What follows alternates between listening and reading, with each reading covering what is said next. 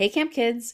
Welcome back to the Camp Kids Podcast. I'm your host Joe Bob, and I'm on a mission to bring together a community of camp people from all around the world. Whether you are currently in your camp career or it's been a while since you've been at camp, when you're with us, you're at home. First off, I just wanted to say thank you to all of you awesome listeners for tuning into the podcast for the last 6 months. We've currently reached a milestone of over 1,000 downloads and some awesome listenership. And I couldn't be more happy and more proud of you guys. So thank you guys so much for tuning in every week to hear the Camp Kids Podcast. Since we have received 1,000 downloads, I wanted to celebrate by starting off with my very own first solo episode. I had a very recent experience visiting a camp for the first time. So as many of you guys know, I just got back from my honeymoon and we got married in Colorado and then traveled to the Southwest to do our honeymoon. And on the way back up from the Southwest, we were in New Mexico, and I asked my fiance, who, by the way, is not a camp person, a little bit earlier on in the trip, actually before we even left to go on the honeymoon, I said, oh my gosh, so we are going to be passing through the biggest youth camp in the entire world, and I would love nothing more than to stop and visit. And even though it was an unideal time of stopping, one, there were no campers on site during this time. Two, we were making an over an 11-hour drive back to Kansas City at this point. He still said, yes, of course. So on our way back from New Mexico, we stopped at Philmont Scout Ranch. This was on Tuesday, which was Tuesday, June 6th. And I found out as soon as we got on camp that the scouts were supposed to be arriving the next day on Wednesday. When we first pulled up, we traveled from Taos through Angel Fire, which if you haven't been to New Mexico, I mean, it is absolutely incredible. Angel Fire just has fog everywhere, which was really cool. So we passed through the highway that takes you there and got a little lost until we got to Cimarron. And then we finally called them and got it all squared away. You actually have to go through Cimarron to be able to get to Philmont Scout Ranch. So we drive up and it's quiet. And for those of you guys who, are camp people, obviously if you weren't a camp person, you wouldn't be listening to this podcast, but it was just eerie because there were no campers on site. But there was a lot of staff members that were just kind of milling about, and everybody was so nice. I mean, we got lost like 6 times, and there was always a staff member there with a smile on their face to be able to point us in the right direction. And so we pull up to camp, and I see all of these platform tents. And it's like the most amount of platform tents that I've ever seen in my entire life. And I was like, oh my gosh, this is huge. This is incredible with the mountains in the background. I mean, it really is pretty. I've never worked at a camp in the mountains. So I assume that just having that backdrop or being in the mountains is incredible already. So we get onto camp and we are a little bit late because, as I mentioned before, we got lost.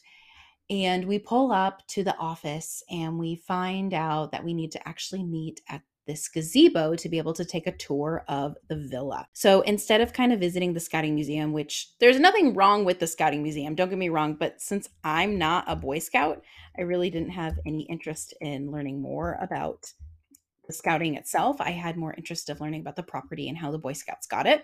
Well, former Boy Scouts, now Scouting BSA. And so we took a tour of Villa Philmonte, which is the home of Waite and Genevieve Phillips, which were the people that donated the property to the camp. We first met outside the gazebo with someone who does this full time, but it was kind of clear that it was the very beginning of the season because they were still looking at their notes and everything, which was totally fine. I have no problem with that at all. But we were kind of there to help work out the kinks of the tour and everything. So that was kind of fun. So we started off outside and then we get inside of the villa. We have to take off our shoes to be able to walk through. And it was really cool to see this homestead that is pretty much left in the style of almost 100 years ago. So we saw animals that had gone through taxidermy and that were there. And we also saw like the Southwestern style through the villa and everything. I think my favorite part of the tour though, which I will definitely be showing you guys a little clip of, was when we came across into like the living room or the parlor type area, and there was a piano there.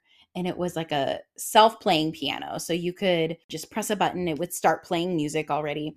But of course, as a musician, I was like, oh my gosh, I've got to put my hands on this piano.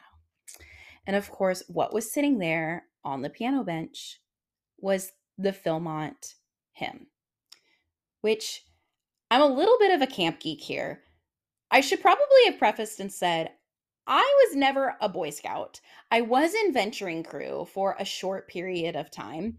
My brother was also a Boy Scout, so I was very aware of what Philmont was. I'd had friends who had been out to Philmont before, and the only things that I really knew about Philmont was listening to the Silver on the Sage podcast, which is a podcast that is all about alumni or current staff members who have worked at this scout ranch.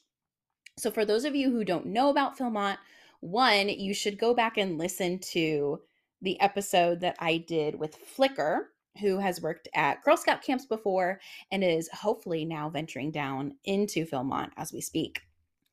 But this site hires so many people, over 1,000 people per summer. If I had to guess, it'd be somewhere between 1,200 and 1,500, depending on what you're counting as seasonal staff. But they hire so many different people to work at this reservation. So it is huge. Anyway, they have their own hymn. I sit at the piano and I see the hymn and I look at the tour guide and I go, I know we're not supposed to touch anything in this house, but I'm a musician and I would love to be able to play this piano. And he goes, well, this is actually the one artifact that we are allowed to play. So even though I have no ties to Philmont whatsoever, I know a lot about this place by listening to this podcast and by hearing it from my friends. And the amount of energy that I felt being able to play this hymn on this piano was unreal. Even though I had no connection with this organization and I had no connection with the people that were all scattered around this ranch, I still felt one with the camp people and with the place while I was playing that hymn on the piano. It was incredibly surreal. Once again, I just got back from my honeymoon. I was on our way back to Kansas City at this point, and I had on my nails, which made it extremely hard to play a piano if you've ever tried to play with like extended nails. So that was fun. Also, being on vacation and not having played for a little bit, that was also fun as well. But that's just me being hard on myself for being a musician. It was still an incredible experience. So we got to go through the entire villa, got to learn about why they named some of their camps the way that they did. And it was really neat. It was a really, really cool experience.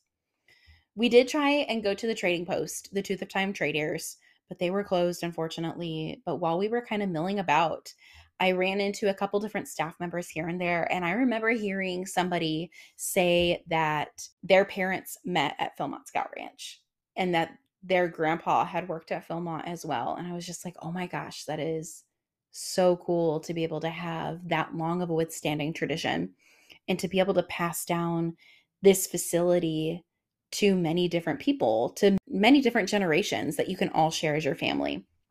I think it's absolutely incredible.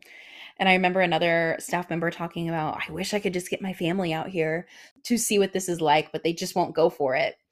And I totally related with that person. And it took everything in my being to not go up to them and be like, oh my gosh, I'm a fellow camp person, because I'm like quite a bit older than these people. So it was really fun to be a fly on the wall for that conversation, because of course I was thinking the same things that they were thinking, but like 10 years ago when I was doing resident camp full time. So it was a very interesting experience. I got a couple of pictures out there. I was able to stop at the museum gift shop and get some really cool Philmont stuff and just kind of enjoy being at camp with a whole bunch of camp people. And one, not disclosing that I was a camp person, but just to see that hustle and bustle and that excitement on everybody's faces as they were getting ready to accept campers back on the camp. So if you find yourself in that situation right now, or if you're going through that beginning of camp season, just know that that excitement is always there. You'll always feel that. As you get through your summer, it will be harder to reach to, but it will always be there. And before you know it, you're going to blink your eyes open. It'll be the end of the summer. It'll be your final campfire, or you'll be saying goodbye to your friends that you've made this summer.